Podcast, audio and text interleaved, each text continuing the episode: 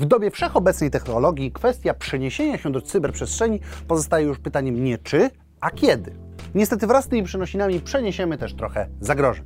A w dzisiejszym odcinku porozmawiamy o właśnie zagrożeniach, które mogą wynikać z naszej obecności w cyberprzestrzeni. W dobie zwiększających się ilości transakcji bezgotówkowych przestępcy musieli zmienić nieco metodykę swojej pracy, bo też pojawiły się nowe metody przechowywania, zatem i pojawiły się grupy, które próbują rozpracowywać zupełnie inaczej ten system.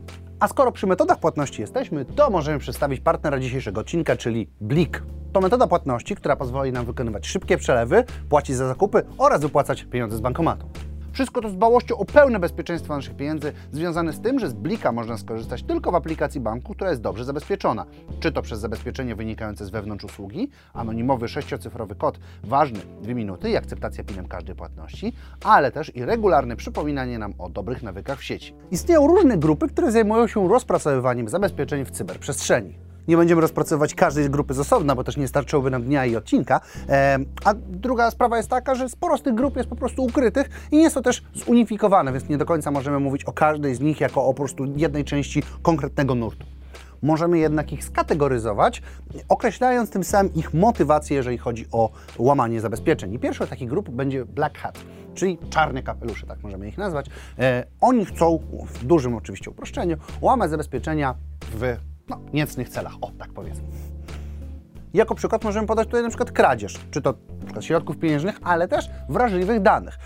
Z ele kolejnych elementów, które mogą oni robić, to również siać chaos, czy to przez na przykład zniszczenie jakichś serwerów lub publikację materiałów, które po prostu wywołują ogólne oburzenie. Więc jakby co do zasady ich motywacje są raczej złe.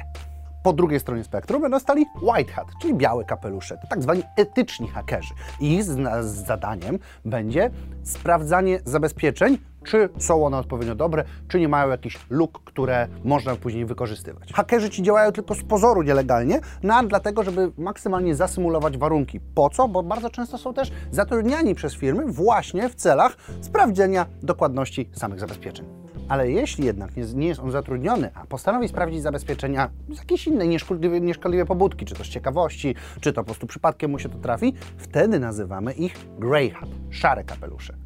To już osoby, które nie mają na celu kradzieży czy też niszczenia, ale bardziej chęć dokształcenia się czy zdobycia wiedzy. Również możemy też znajdować w nich pobudki finansowe, bo takie osoby, znajdując często luki w zabezpieczeniach, piszą konkretnie do firm czy właścicieli stron, wskazując owe luki albo mówiąc, że mogą wskazać owe luki za oczywiście odpłatą finansową. Do całego miksu kapeluszy możemy dodać jeszcze trzy kolory. Zielony, green hat, e, czyli mówiąc bardzo w slangu internetowym, e, osoba niedoświadczona, która po prostu jeszcze nie ma umiejętności, żeby stanąć po którejś ze stron owego wirtualnego konfliktu. Niebieski bardzo podobny do białego, czyli również zatrudnieni przez firmy, ale nie po już, do już istniejącej strony, żeby wtedy znaleźć dziury, tylko jeszcze na etapie produkcyjnym, czyli możemy to trochę nazwać taką kontrolą jakości przed wydaniem produktu. Oraz czerwone kapelusze, które również działają nielegalnie, sami nazywają się często strażnikami internetu i toczą można by powiedzieć, regularną wojnę z czarnymi kapeluszami. Jednak te wszystkie grupy nie działają tylko za pomocą setek tysięcy protokołów i innych elementów, które można e, wykorzystać w sieci, też nie dlatego, że jestem jakimś ekspertem w tematach sieciowych, ale bardzo często i w zasadzie zawsze najsłabszym elementem wszystkich zabezpieczeń jest człowiek, czyli element ludzki. Nawet w najlepszych i najsilniejszych systemach problem zawsze pozostaje człowiek, czyli ja i wy. E, bo też co nam da najsilniejsze hasło, najbardziej skomplikowany system zabezpieczeń, jeżeli mamy, nie wiem, hasło przyklejone do monitora. Albo będziemy klikali w jakikolwiek link, który dostaniemy w mailu, czy gdzieś w jakimkolwiek komunikatorze, czy to na Facebooku, Discordzie, czy gdziekolwiek indziej. E, albo po prostu nawet nie ustawimy hasła lub damy po prostu jakiekolwiek z automatu, byleby tylko było, bo przecież my się tylko logujemy na komputerze, to po co nam hasło? Wykorzystywanie tych wszystkich przywar i naszych błędów jest, wchodzi w skład socjotechnik i jest to najpopularniejsza i najpowszechniejsza metoda na uzyskiwanie danych i dostępów do naszych kont. Dlatego przejdziemy przez kilka najpopularniejszych metod i sprawdzimy, jak to łatwo możemy stracić swoje pieniądze, dane wrażliwe, czy po prostu dostępy do kont. Zacznijmy od tego, że bardzo zazwyczaj ufamy innym, czyli poważnie wyglądającym mailom z banków, z urzędów, z kancelarii czy z poczty. Jednak po dokładniejszej inspekcji, na przykład e, konkretnego kształtu logo albo maila, z którego zostało to wysłane, będziemy w stanie stwierdzić, że to tylko ktoś podszywa się pod ową poważną instytucję. A co często możemy znaleźć w takich mailach? Ano, jakieś przypomnienie o drobnej płatności, albo potwierdzenie weryfikacji konta poprzez ponowne zalogowanie, gdzie logujemy się na stronie, która łudząco również będzie przypominała stronę oryginalną, ale w rzeczywistości będzie pułapką. Więc wchodzimy, logujemy się, podajemy nasze hasło, byliśmy odpowiedzialnym użytkownikiem, więc mieliśmy weryfikację dwuetapową, wpisujemy nasz kod, ale to wszystko szczytuje gdzieś komputer na drugim końcu świata, zbierając wszystkie nasze dane. Po wszystkim otrzymujemy informację, że wszystko poszło super, że bardzo dobrze, a zorientujemy się dopiero później, kiedy przyjrzymy się na przykład na nasz rachunek lub wyciąg bankowy, bo została wykonana jakaś transakcja albo ktoś wziął jakąś na przykład drobną pożyczkę dostępną w ramach banku ufamy też naszym znajomym w social media. E, no i tutaj bardzo łatwo możemy dostać wiadomość od jakiegoś znajomego, który utracił dostęp do swojego konta. W jaki sposób można utrafić, utracić owy dostęp? No jest to bardzo proste. Wystarczy, że na przykład klikniemy w szokujące zdjęcia, bo wyświetliły nam się na stronie głównej któregoś z serwisów, albo mm, nie uwierzysz, co tam się wydarzyło. I wówczas jakaś konkretna aplikacja uzyskuje dostęp do naszego konta, czy to przez możliwość publikacji jakiejś treści, albo po prostu przez możliwość pisania wiadomości do innych osób.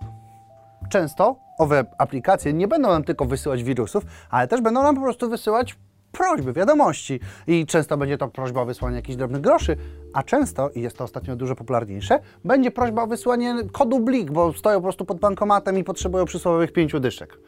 A my często ufając, że to są nasi znajomi, często członkowie rodziny lub po prostu bliskie nam osoby, akceptujemy po prostu na telefonie, przeklikujemy wszystko, nawet nie sprawdzając często kwoty, jaka wykonywana jest wypłata, no i patrzymy, nagle jesteśmy z wyczyszczonym kątem. Wszystko to, to nie są jakieś wyjątkowe wydarzenia, są to realne sytuacje, które trafiły nas czy naszych bliskich. I to najczęściej nie potrzebujemy wielkich hakerów, wielkich umysłów, którzy łamią nam się po naszych super zabezpieczeniach, tylko właśnie proste prośby i socjotechniki wpływają na to, że nasze bezpieczeństwo słabnie albo po prostu ktoś wchodzi na nasze konto, bo nie wiem, wpisuje naszą datę urodzenia, albo po prostu od tyłu, tak jak wpisujemy w PESEL-u, lub nie wiem, weźmie i wpisze hasło, które jest na przykład imieniem naszego zwierzaka, bo regularnie wrzucamy tego zwierzaka i oznaczamy go i tworzymy mu profil na Instagramie oddzielnie.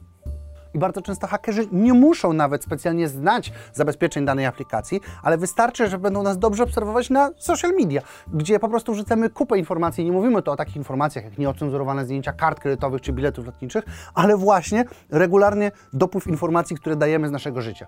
I bardzo często ludzie wpadali, albo wpadali hakerzy do nich, e, przez tak, takie małe drobnostki, jak na przykład zestawienie koperty z pismem bankowym, gdzie były na przykład nasze dane, albo niedokładnym przycięciu, wykadrowaniu zdjęcia na imprezie firmowej, gdzie była widoczna na przykład tablica z jakimiś danymi firmowymi.